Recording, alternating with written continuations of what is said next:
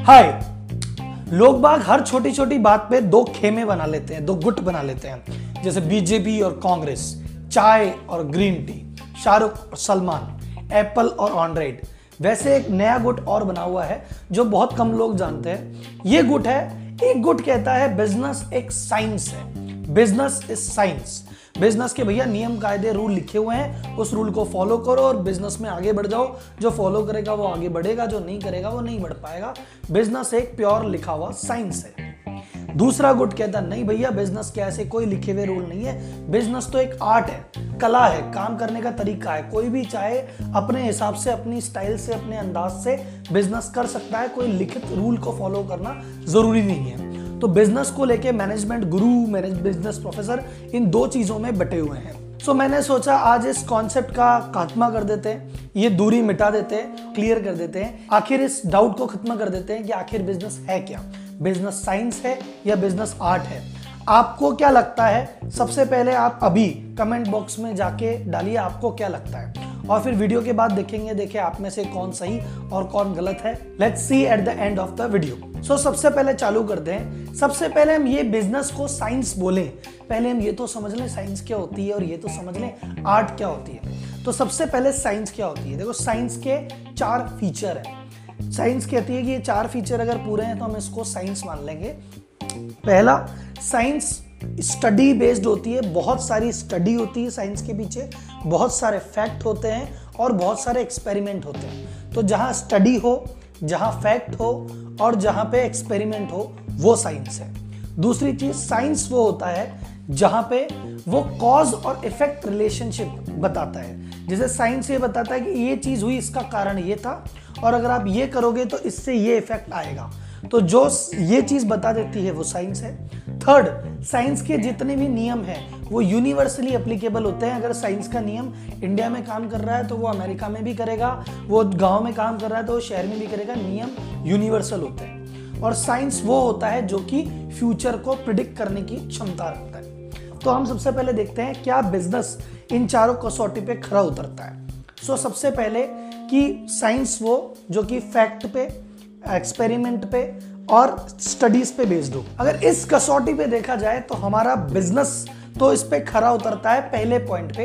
क्योंकि मैनेजमेंट गुरु बिज़नेस गुरु business consultant कई सौ सालों से बिज़नेस की कंटिन्यूस स्टडी करते आ रहे हैं और जितने भी बिज़नेस के बारे में बातें लिखी गई है, वो किसी न किसी फैक्ट पे बेस्ड है और बहुत सारे एक्सपेरिमेंट के बाद है। असेंबली लाइन में जब प्रोडक्शन होता था तो हेनरी फेल ने एक्सपेरिमेंट किए। उस पर काफ़ी बुक्स थी। मॉडर्न बिज़नेस पे भी जितनी भी बिज़नेस बुक्स मैनेजमेंट बुक्स आती है, ये किसी भी एग्जिस्टिंग बिज़नेस में उनकी दस बीस पच्चीस साल की स्टडी दस बीस पच्चीस साल के फैक्ट को इकट्ठा करके वो सारी चीज़ सामने आती है तो जितने भी बिज़नेस के नियम कायदे बने हैं, वो कुछ टेस्ट के बाद, कुछ फैक्ट के बाद और स्टडी के बाद बने हैं। तो अपन ये पहली पॉइंट तो कहते हैं हाँ भाई बिज़नेस इस तरीके से बिज़नेस को साइंस कहा जा सकता है, क्योंकि इसमें तीनों चीज़ें है। सेकेंड चीज़, क्या बिज़नेस में कॉज एंड इफ़ेक्ट है? जैसे साइंस में होता है कि हर चीज़ का एक कारण होता है और हर काम का एक परिणाम होता है। तो क्या बिज़नेस में ऐसा है? तो बिज़नेस में जी हाँ बिज़नेस के कई प्रिंसिपल भी ऐसे ही हैं। तो अगर आपने किसी एम्प्लॉय को इंसेंटिव देते हो तो वो भाग के काम करता है। ये बेसिक रूल है कि अगर आप किसी को इंसेंटिव की घोषणा देते हो तो उस दौरान आप देखोगे कि सेल्समैन वाला भाग के काम कर रहा है साहब। तो ये, अगर ये करोगे तो ये होगा। तो बिज़नेस में से बहुत सारे मार्केटिंग में कि अगर मार्केटिंग में भैया ज़्यादा पैसा लगाओगे तो सेल्स पे कम एफर्ट लगेंगे। तो बहुत सारी ऐसी चीज़ें हैं जहाँ cause and effect relationship prove होता है। थर्ड जैसे साइंस के नियम यूनिवर्सल है बिज़नेस के नियम भी यूनिवर्सल है। अगर एक कोई पर्टिकुलर नियम बना हुआ है कि अगर इंसेंटिव से एम्प्लॉय मोटिवेट होता है तो अमेरिका में भी होता है, जापान में भी होता है और इंडिया में भी होता है। वो गाँव में भी होता है और वो शहर में भी होता है और वो हर जगह होता है जहाँ जहाँ बिज़नेस होता है। ये रूल यूनिवर्सल है। और हाँ हमको अगर यूनिवर्सल रूल पता है अगर हमको कॉज एंड इफ़ेक्ट पता है, अगर हमारे पास प्रॉपर स्टडी है तो हम प्रिडिक्ट भी कर सकते हैं कि भैया अगर इतनी, इस इस तरीके से मार्केटिंग की जाएगी तो इतने परसेंट का उछाल सेल्स में आपको देखने को मिल सकता है। अगर टीम को इस इस तरह से मैनेज किया जाएगा तो इतने टाइम में ये काम हो जाएगा। तो ये प्रिडिक्शन भी फ्यूचर की कर सकता है। तो ये चारों पॉइंट पे स्टेब्लिश होने के कारण ये हम गारंटी से कह सकते हैं कि बिज़नेस एक साइंस है। लेकिन लेकिन लेकिन लेकिन जो इसको आर्ट समझ रहे हैं, वो नाराज़ मत हो, मैं आपकी बात भी रखूँगा। मैं सिर्फ़ साइंस वालों की पोर्शन तरफ़ से नहीं हूँ, मैं सबकी तरफ़ से हूँ। आर्ट्स वाले क्या कहते हैं? सबसे पहले मतलब आर्ट क्या है आर्ट कहता है, इतनी लंबी चौड़ी डेफिनेशन में जाते ही नहीं। हम क्रिएटिव लोग हैं इनोवेटिव लोग हैं। आर्ट कहता है, किसी भी स्टैब्लिश्ड स्किल को अपने इनोवेटिव तरीके से अप्लाई करना ही आर्ट है। यानी ड्राइंग तो सबको सिखाई जाती है, लेकिन फिर भी सौ पेंटर हैं, सौ अलग अलग तरीके से पेंट करते हैं। सौ पेंटर एक ही क्लास में बैठते हैं, एक ही चीज़ सीखते हैं बट सौ की पेंटिंग अलग अलग तरह की होती है। तो वैसे ही अपन बात करते हैं फ़ैशन डिज़ाइनिंग की। तो फ़ैशन डिज़ाइनिंग की क्लास में भी सब लोग एक साथ बैठते हैं बट जब इसकी डिज़ाइनिंग की बात आती है, पता पड़ता है कि सौ स्टूडेंट है, सौ के डिज़ाइन अलग अलग तरीके से हैं। सो पॉइंट है कि ये आर्ट होती है। तो क्या बिज़नेस आर्ट है? जी हाँ बिज़नेस आर्ट भी है। अब हम स्टार्ट करते हैं कि आर्ट और साइंस में कैसे डिफरेंस है। जैसे सपोज़ मार्केटिंग तो मार्केटिंग का साइंस क्या कहता है? साइंस या टेक्निकल पार्ट क्या कहता है? कि जितना ज़्यादा आप अपने टारगेट कस्टमर से इमोशनली अटैच होगे, उनकी भावना समझ पाओगे, उतना ज़्यादा आप कनेक्ट होगे, उतने लंबे समय तक आपके साथ रहेगा। पर वो कनेक्ट कैसे होना है? वो आर्ट है।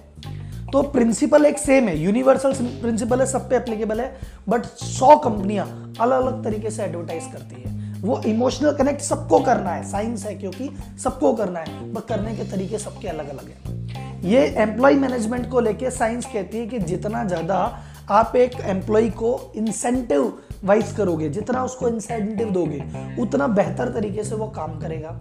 लेकिन इंसेंटिव देने के तरीके भी एक हज़ार है। कोई कंपनी एम्प्लॉय को कह रही है, ये फिक्स अमाउंट है, पचास हज़ार रुपए का इनाम निकलेगा, इसके लिए काम करो।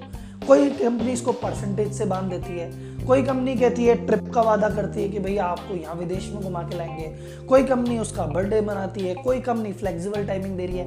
प्रिंसिपल सबका सेम है, पर हर कंपनी का उसको अप्लाई करने का तरीका अलग अलग है। तो जब अप्लाई करने का तरीका अपने आप में एक आर्ट है। सो टेक्निकली स्पीकिंग ये आपस में दो गुट और दो अंतर है ही नहीं।